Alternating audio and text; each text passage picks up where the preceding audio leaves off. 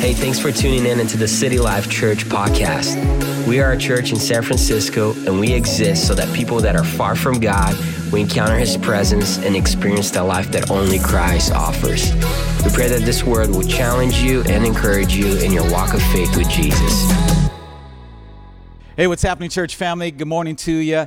Man, what an amazing story that was. Susie, we are so proud of you. I still remember the day that Susie gave her life to Jesus, and uh, it's been beautiful, man. Fun to watch what the Lord's been doing in your life, Susie, and Eric and little Mosey. Your family is beautiful. We celebrate you. God is so amazing. Man, and I love all these different stories, and we can't wait to share more stories with our church family because God continues to do amazing things, right? Hey, listen, today we are wrapping up our preaching series called What He Said. We've been focusing on the life, the ministry, the miracles of Jesus, but specifically the words that He spoke and how they continue to resonate with us today. Last week we explored the idea of, of Jesus being the great I am it wasn't just a, a random title. He was telling people because they were asking, like, who are you? Who sent you? Who's endorsed you to say the things that you're saying? And finally, like, all right, I'm going to tell you, I am. Before there was Abraham, I am. And they're like, oh my gosh, I can't believe you would say that. And then we see through the Gospel of John seven different times where he says, I am the good shepherd. I am the way, the truth, and the life, etc. And what that speaks to us today is that Jesus is there for whatever we need. If we feel alone, He is a friend. If we feel like we're just down, He is our encouragement, our hope. If we feel abandoned or overlooked or not loved, He's the one that comes to love us and to comfort us and whatnot. So Jesus is there for us. Today, we're going to continue, and I'm going to share three specific ideas looking at three different individuals. Through the Gospels, we see that Jesus would speak sometimes to thousands of people. And he could communicate, and I don't know how that worked back in the day because they didn't have microphones and amplified sound. But they would gather in, and thousands of folks would lean in to hear the teacher teach. Sometimes he would hang out with smaller groups, maybe a few hundred or a few dozen. And he, he would hang out with them and train them and mentor them. I, I think of like the passage where it said that he sent 70, 70 folks out two by two. He says, Man, go preach, go minister. So he was training some folks. Sometimes he would hang out just with 12, the 12 disciples. Sometimes just three. But through the Gospels, we also see that he would have direct interaction with certain individuals. So I'm going to highlight three stories. There's many other stories. And I want to just point out a few key words that he spoke to these individuals that absolutely transformed their lives. It changed the trajectory of their lives forever they were forever impacted. So let me bring you to the first one, and we would find this in John chapter 1, verse 45. And it says, Philip went to, to look for Nathanael, and he told him, We have found the very person that Moses and the prophets wrote about. His name is, is Jesus, which was a pretty common name back in those days. He's the son of Joseph from Nazareth. Nazareth, exclaimed Nathanael. Can any good thing come from Nazareth? so let me just kind of pause and kind of give you the backdrop to this, right? Jesus shows up and he starts talking to the disciples, a few of them, just a couple of them. And uh, they've been all been waiting for this Messiah, the promised Messiah that they had heard about for a long time. For centuries, actually, the Jews were waiting for God to send the Messiah that would rescue them and establish their kingdom, right? So they knew from prophetic insight and different things that, you know what, he should be coming around any time now, any day now. So there was that expectation, but they had a different picture of what the Messiah would look like. Man, he's going to be this majestic king and he's just going to be incredible.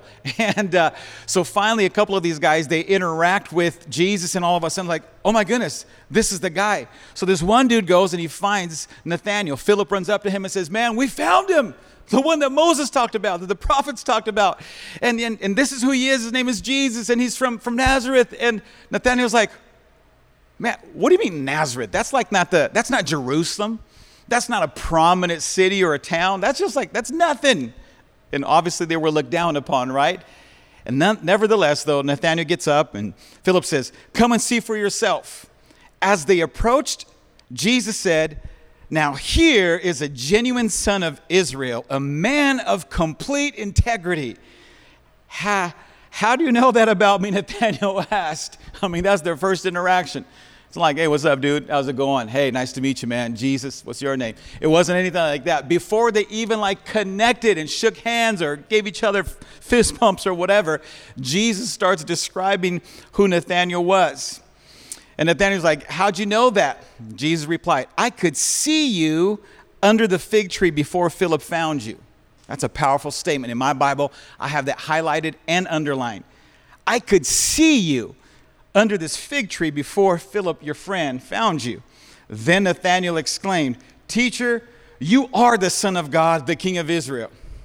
Jesus asked him, Do you believe this just because I told you that I had seen you under the fig tree? You will see even greater things than this.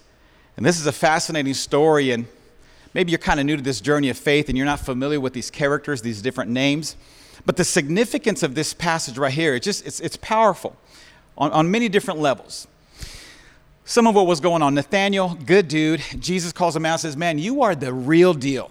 Now, here's a guy who's studious. Here's a guy who knows his stuff. And Nathaniel's like, how, how could you possibly even know that? The reason that Jesus knew that was because obviously Jesus is God. Prophetically, he could, in the eyes of his spirit, see where he was at. He wasn't physically near him, perhaps, but he could see him. The significance of seeing where Nathaniel was was that Nathaniel wasn't just at some random spot. He wasn't just somewhere drinking some, some tea or whatever. He was under a fig tree, and in that culture, during the day, the only people that were adults that, were, that would hang out under a tree were scholars, students, people that were devoted to research. And obviously, this guy, if, if that's where Philip found him, he was doing something such as that, researching and studying. To the point where, how would Jesus know that Philip had gone to that tree unless he was indeed God or a prophet? So, Nathaniel, though, not only did, did Jesus know his name and call him out, and by the way, the, the name Nathaniel means a gift from God. It's recorded in this gospel, the Gospel of John. The other three gospels actually refer to him as Bartholomew. So, same individual, two different names in the other gospels, but the gift from God. Jesus knew him. He could see him with his eyes of faith, and he knew him by name, and he knew what he was all about. That blew his mind. He was just like, all right, sign me up. I'm in. I'm a part of this thing. So it's fascinating to me. And what I see from this right here is that Jesus, this wasn't a coincidence, Jesus could see him with prophetic eyes, but it tells me that Jesus sees me. It tells us that Jesus sees us. Right where you're at, Jesus sees you. He knows who you are. It's amazing. He knows exactly what you're all about. He understands your passions, what you're into. He understands the good, the bad, the ugly, and he still continues to see us and he continues to bring hope and he continues to approach us with love and compassion. He's amazing that way. So here we had a guy who, probably by personality, if he was on the Enneagram, we would probably say he's number five on the Enneagram. Just a researcher, great guy. Jesus comes after this guy who possibly was maybe a little cynical, maybe a bit skeptical, cautious, reluctant to just kind of like go all in. In the day and age that we live in right now, right, there's so many conspiracy theories so many different ideas, and some people, they just go in head first and, like, what were you thinking? This guy here was a little more cautious, but when he experienced the supernatural love of Jesus, when all of a sudden he, he realized, wow, this guy indeed knows me, he was all in. What a beautiful exchange. So that's character number one. Let me show you another character. We find this story in Luke chapter 7. It's a sad story and it's um, tragic. It's a crisis. For this gal right here, it's probably the worst day of her life. At least the worst season of her life that she would be living in and going through right here. We see in Luke chapter 7, it says this, verse 11, it says, Soon afterward, Jesus went with his disciples to the village of Nain. Nain actually means beauty or beautiful. But this was not a beautiful uh, experience for this gal, not up until she met Jesus. It says that a large crowd followed him a funeral procession was coming out as he was as he approached the village gate. The young man who had died was a widow's only son, and a large crowd from the village was with her. When the Lord saw her, again, just like Jesus when he saw Nathanael, when he saw her, his heart overflowed with compassion. And his words right there, he says, Don't cry. Don't cry he said. Then he walked over to the coffin and he touched it. And the bearers, those who were carrying this coffin, they stopped. And he said, Young man, I tell you, get up. then the dead boy, he sat up and he began to talk, and Jesus gave him back to his mother. And it's like her world, like, what? What just happened? I'm like, what just, I, I can't believe, am I dreaming? I mean, what's going on right now? What just happened?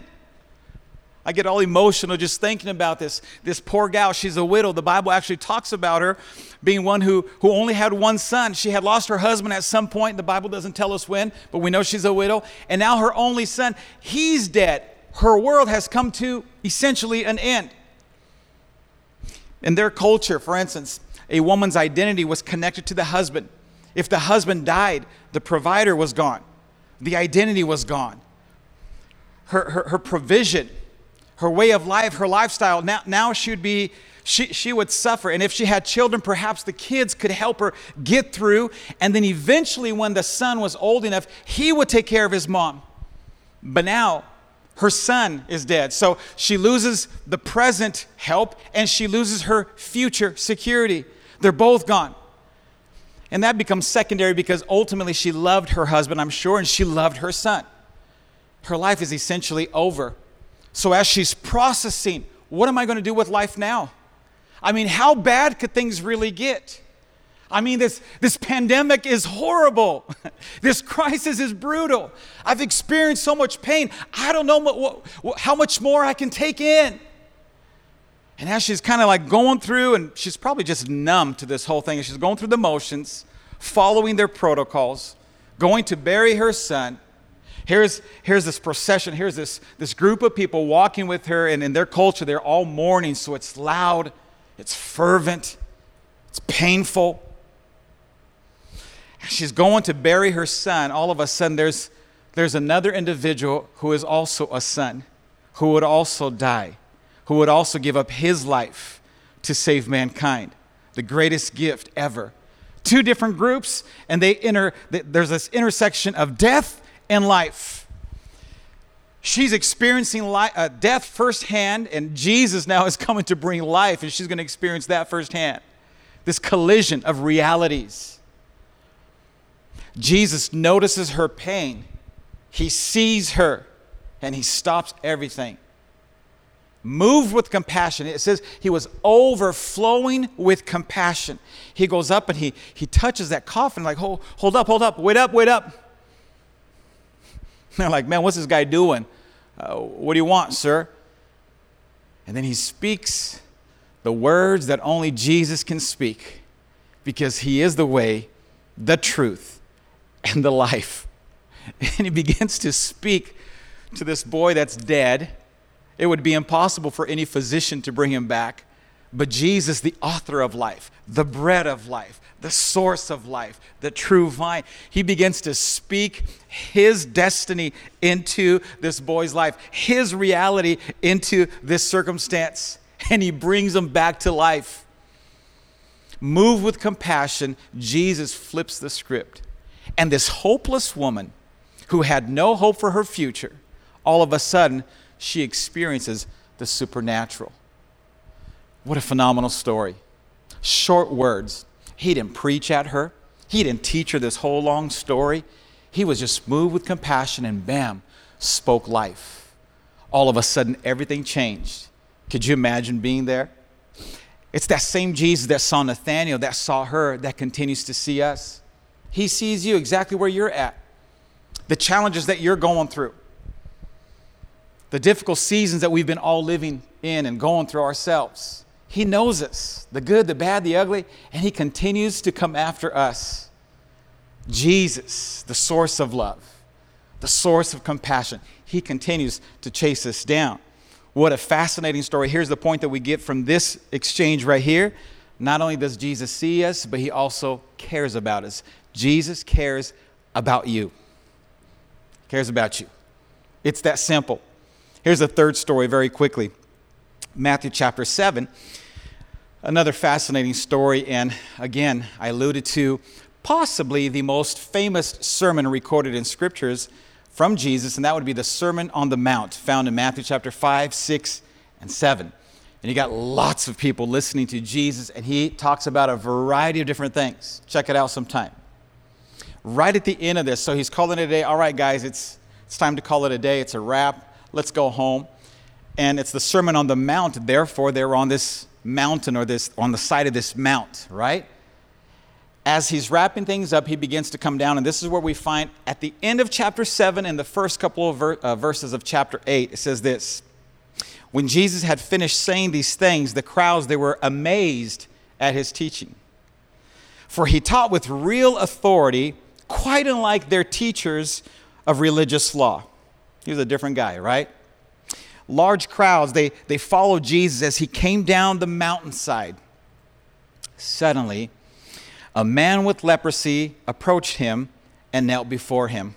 And he said, Lord, the man said, if you are willing, you can heal me and you can make me clean. Jesus reached out and he touched him. I am willing, he said. Notice those words, the words that he said. I am willing. I am willing. Be healed. And instantly the leprosy disappeared. Another powerful example of his love, of his power, of his compassion. Again, the context in our culture, we, we, we read about leprosy, but we're not as familiar with it. In their case, leprosy was a, it was a terminal disease. There was no cure. There was no alternative. Only a miracle. And, and, they didn't have miracles unless Jesus performed a miracle and unless God supernaturally did something. And from time to time, the scripture records that God would do miraculous things. This man, essentially, he had a death sentence. He had no hope for living. And in their culture, when you had leprosy, not only were you struggling with your own physical infirmity, but now you've become an outcast. Now you don't fit society. Now you can't interact with others. You're actually ostracized and you can't even hang out with your own family. Your own family can't care for you. In their culture, if you had to come into town for, for supplies, if you, if you were coming into town to buy things, there's all these, these crazy protocols where you'd have to either ring a bell and you'd have to shout out, unclean, unclean, coming through. So could you imagine the shame and the reproach? Not only are you struggling, not only are you feeling miserable and in pain, and leprosy, again, it's when the nerve endings begin to, to malfunction. They stop working and all of a sudden you lose your senses and pretty soon you slam your, your hand into something you can't even feel it but now you've got broken broken fingers broken limbs and pretty soon the skin would begin to rot the stench would fill the, the atmosphere and like what's going on and slowly but surely this killing agent is taking this person's life away from them they're miserable both externally as far as the physical but then also in their hearts their emotions Psychologically, they are tripping. Could you imagine the sense of abandonment, the sense of rejection? This guy, when we read this passage right here, if, if he was truly following protocol from their culture, he wouldn't have been up at the mountaintop or alongside of the mountain with the crowds because he was not allowed to be there. So he apparently sees Jesus and he knows of Jesus and he possibly heard a few of the things that Jesus was saying, but the Bible doesn't specify, give us details. But in my mind, I seem to think that he probably was doing whatever he could to hear, like, what's the big fuss? What's, what's the big deal? Why, why are there crowds gathering in to hear what this guy has to say? And somehow, some way, I don't know if maybe people coming down, he's like, hey, hey, dude, you know, don't get close. You know, I'm, I, I'm messed up. I have issues. But what's that guy, what's that teacher t- uh, teaching people about? What's he saying? And somehow, some way, there was some faith that was stirred up in his heart. Even though he wasn't worthy, even though he wasn't deserving of anything, something from within says, Man, I got, I got to take a step of faith. I got to be bold. And somehow he positions himself because as Jesus comes down from the mountainside, he somehow gets close enough where he's like, Hey, teacher, if you're willing, I know you can heal me. He believed in his heart. There was something different about Jesus' countenance, something different about what he had said. People recognize this dude has authority. And this guy, he believed. There's this glimmer of hope. He says, I, I know you can. The question is, though, uh, are you willing? I, know I'm not deserving. I know I'm not worthy of this. I, I'm the scum of the earth. But if you're willing, I know you can. And Jesus, whoo, merciful, full of grace and compassion. He says, Not only am I willing, man, he touches him. That was a big no no. You don't touch someone with leprosy. you couldn't do that. But Jesus, it's like, man, the love of, or the law of love, it overrides all of Moses' law. Jesus, moved with compassion, he reaches into that dark place, that filthy place, that unworthy place, touches him, and speaks healing over his body. You are clean. You are healed. You are delivered. My friend, that's the same Jesus that continues to talk to us today. It's the same Jesus that comes and finds us in our depravity, in our mess, in our issues. And he comes with compassion and he speaks his life, his tender mercies over us. I remember when I was a teenager, I, I knew I had a call of God on my life. All these different prophets had spoken things over me, and I'm like, man, all right, I didn't want to be a preacher. I, I didn't want to be in ministry. I wanted to be something or someone else. and so I, I, I, would hear about like my friends partying and doing things and like, you know, getting high and, and drunk and different things. And it's like, what's the big deal? And I remember actually beginning to explore a little bit, hang out with some friends that were up to no good. we go and party on Saturdays and then go to church on Sundays and play on the worship team. Oh, snap. Remember this one time I, I just I got I got trashed. I was I was drunk, came home. My mom and dad were gracious people, and uh, I managed to sneak into the to my room, and I was drunk. My goodness, it, I was a mess. And uh, you know, talk about a massive headache. And I get into my bed, and I'm just like I'm just, I, I reek. I, there's just this stench. And then I throw up in my own bed, but I'm so exhausted and tired and messed up. I'm like, I can't even, I'm just going to sleep in my filth right here because I'm, I can't do anything about it right now. So, boom, I'm out. then, sometime early in the morning, I don't know what time, five, six in the morning, I feel a presence in my room. It wasn't Jesus, but it was almost. It was my dad my dad, he was our pastor, but he was pops. In Portuguese, we'd say paizão. It was my dad. He realized I was, I was messed up. He could smell the stench. And I could feel the atmosphere in the room change. And all of a sudden, his big old hand grabs my foot very tenderly. And I'm like, oh, snap. This could be really bad. And then I could I could hear him pray.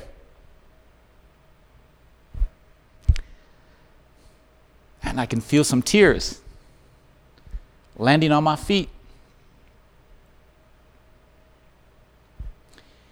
And his words were Lord, this is not his destiny. This isn't his portion. I think that he's mighty in you. He's grown up to be a mighty man of God. This is not his story. And he prayed me through my breakthrough. I didn't deserve it. I deserve to be grounded. I deserved all kinds of punishments. And yet, in his mercy and in my filth and in my situation, he extended love. See, that's the heart of Jesus for us. That's the heart of Jesus for you. He finds us in our state. We're not spiritual. We're not strong. At times we lose our faith. We lose our focus. And yet He continues to speak life. He continues to speak His script over our lives. He's writing His story on the tablets of our hearts. And in mercy, he resurrects us. When it came to this leprosy and this leper right here, I can relate. The Bible says that while we were still sinners, Christ died for us. Sin and leprosy, it's like they're, they're parallel. Leprosy was a picture of sin because the Bible says that the wages or the, the consequences, the results of sin is death. We all had this terminal condition, this terminal disease, and yet in God's love and mercy, He continues to come after us. The words of Jesus, they continue to resonate through the corridors of time. They continue to find us today. He sees you, He cares about you, and He's willing to help you. That's the kind of God that we serve. So I want to share this big idea today with you. It's a simple idea, but I love for you to just allow this to be engraved into your heart when it comes to Jesus. Here's a thought Jesus, He sees you, He cares about you, and He wants to help you. Why? Because you're a big deal to Him. You are a big deal to Jesus. This last week, and I, I traveled to the East Coast and I was ministering in uh, Richmond, Virginia. Great church, phenomenal folks, an MFI church, just incredible. And uh, Saturday night, I was able to, to uh, do some prophetic ministry, and God showed up, and it was just so awesome. Awesome on many different levels. One, because I finally was in, uh, for the second time in six months, in a uh, in person gathering, right? So, with social distancing and masks and the whole thing, we were there ministering. God shows up, moves powerfully, and I left that meeting feeling so energized and I could feel the anointing of God on my life. And I had dinner with the pastors. Later, I go to the hotel and like they're three hours ahead of me and I'm to have to preach four times the next morning. So I'm like, man, I got to get some sleep. And it took me a little while to finally kind of like feel like, all right, the adrenaline rush, the, the anointing kind of lift a little bit. I'm like, all right, I'm to fall asleep. So I finally, uh, uh, I fell asleep. A few hours into it, I'm awakened and I'm feeling the adrenaline rush again. And I'm kind of like, man, am I reliving what I just experienced a few hours ago? And I can feel the anointing to prophesy and minister. And I, so here I am. I, I kind of, I don't sit up in my bed, but I'm awakened and my eyes are open. I'm like, darn it, I need to sleep. I'm going to be exhausted by the morning. I'm going to start preaching at five o'clock Pacific time, eight o'clock in the morning their time. And so I'm, I'm kind of battling this thing, but I'm feeling this, this anointing, this charge and I feel like I'm prophesying over somebody, and I'm like, I get this word of knowledge that, man, you're, you're battling the spirit of suicide, but I come against suicide in the name of Jesus. You will not kill yourself with that gun, but you will live and you will have a story. And I began to prophesy as I'm laying there in my bed, and, and it's like, finally, when I'm done, I'm, I go back to sleep. And then, boom, the alarm goes off. Like, ah, oh, I got to get up. Go to church, preach one service, another service, third service. Now I'm leaving after the third service to go preach at another campus. The pastor is taking me through the lobby quickly. The people are wrapping up the services. I'm sneaking out. All of a sudden, as I'm walking out, this dude at the, at the corner of the lobby, he says, Hey, hey, preacher, can I ask you a question? I go, Man, I, bro, man, man, I wish I could help, man. The pastor's taking me. I got to go preach. And I, I got to go preach, man. I'm sorry. And, and I'm feeling like, Ugh, like I, I love to help this guy out, but I got to go preach. They're waiting for the preacher. It's going to be an amazing word. as I'm trying to walk out, I just can't help myself, but like, ah, and I stop. I'm like, what's going on, man? What, what's, what's happening? All of a sudden, tears start coming down his face, and he's like, he goes, I came last night. My, my, my world is falling apart. My, my wife is leaving me, and um, I sat in the car, and I'm like, man, I, everything's just like this. This has been the worst year of my life, and pulled out my gun and I just like, you know what, that's it. I'm just going to kill myself. And just something kept saying, don't do it, don't do it, don't do it. And I stayed in my car all night long. And then I go, oh, so you're the guy that I was prophesying over. You're the one. And I found myself just saying these words. You know what, bro? If you were the only person on this planet, God would have sent Jesus still to die just for you. Why? Because you're a big deal to God. He loves you that much. Thank God you didn't pull that trigger. Why? Because God still has great things in store for you. Though your life is jacked up right now, God can still turn beauty from ashes. Your mourning, He can turn into joy. Your sorrows, He can flip this whole thing and write a beautiful story. And I began to prophesy over Him, and He's just melting. And then all of a sudden, it's like, oh, I got to go preach, man. And then this other pastor shows up and helps him, and I leave, and I, in the car, I have this realization Thank God I wasn't too busy to overlook this opportunity. Why? Because Jesus, He saw that guy. Jesus, He sees you. He cares about you, and He wants to help. What a powerful, powerful demonstration of His love that we find here through Scripture. So, as we wrap things up today, why is it important for us to know these things? Why? Number one, because Jesus still accepts those who question God or faith. It's important for you to understand that you are a big deal to God. Even if you have questions, even if you have doubts, God embraces and He welcomes those who doubt, those who question, the skeptics, the cynics. There's a place at the table for you too. And God takes you at your pace. You're important to Him. The second reason why it's important for you to understand why you're important to Him, because Jesus gives us hope when we're on empty. Many of us run on fumes. We're just trying to get through and get by. But Jesus is the one that gives us the recharge.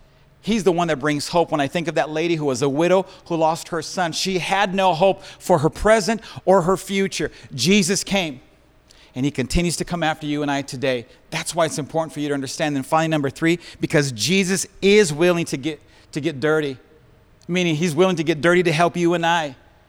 Doesn't matter what kind of stuff we find ourselves in, He comes after us. You don't have to get all cleaned up and pretty to get right with God. Come as you are. Allow Him to bring that, that, that, that healing that you need, that hope that you're craving, the love that you're, that you're needing so badly. Allow Him to just come. That's why it's important for us to be reminded of these things. And as we do every time we preach, these are three basic uh, action steps that I love for you to just remember and apply. Number one, believe it. Believe that God loves you. Believe that Jesus continues to speak his words over you. The second thought would be agree with it. Agree with it. So the belief comes from your heart. And then all of a sudden the agreement comes from your mind. Come in agreement with it. I'm like, all right, I don't deserve it, but all right, I agree. And finally, number three, just accept it. Heart, head, hands. Accept it, embrace it. That's it. God, I'm not deserving, but I, I accept the gift as I wrap up today, I want to pray for us. And I'm hoping that these words would not just be wor- uh, some words that you hear from afar off, but I would pray and hope that you allow these words to go deep into your heart, that it would bring a, a transformation into your spirit, that you would sense a lifting, a picking me up kind of a feel like, you know what? There's more to life than just existing. I need to live. I need to, I need to thrive. I can't just get through life. Allow God to lift you up. Allow the words of Jesus to sustain you. I want to pray for you, my brother, my sister. I know it's been a tough, tough year, tough season for all of us on so many different levels, but His grace is sufficient for us. Jesus continues to speak to us, and I'm excited because next week we're going to launch a brand new series on how to hear His words today. He continues to speak to us by the Holy Spirit. We launch a brand new series called Whisper how to hear the voice of the Holy Spirit. That's Jesus speaking to you, and, to you and I. Allow me to pray for you today. God, I thank you so much for your goodness and your grace. And Lord, I know that, that you know our stories. You see us, you care about us, and you want to help us. God, I pray that you would help us even today. For each viewer that would be watching, for each listener that would be listening to this message. God, I pray that they would open their hearts, that they would allow you to come and bring healing, bring hope, bring faith. Whatever it is that they need, God, I pray that today that they would be immersed in the love of Jesus. Father, for those who are distant from you today, I pray that they would open their hearts and they'd fully surrender to you. I speak a blessing over each one today in the mighty name of Jesus. Amen and amen. Church, we love you. Have an awesome week. We will see you Wednesday night at our Pursuit Prayer. God bless you.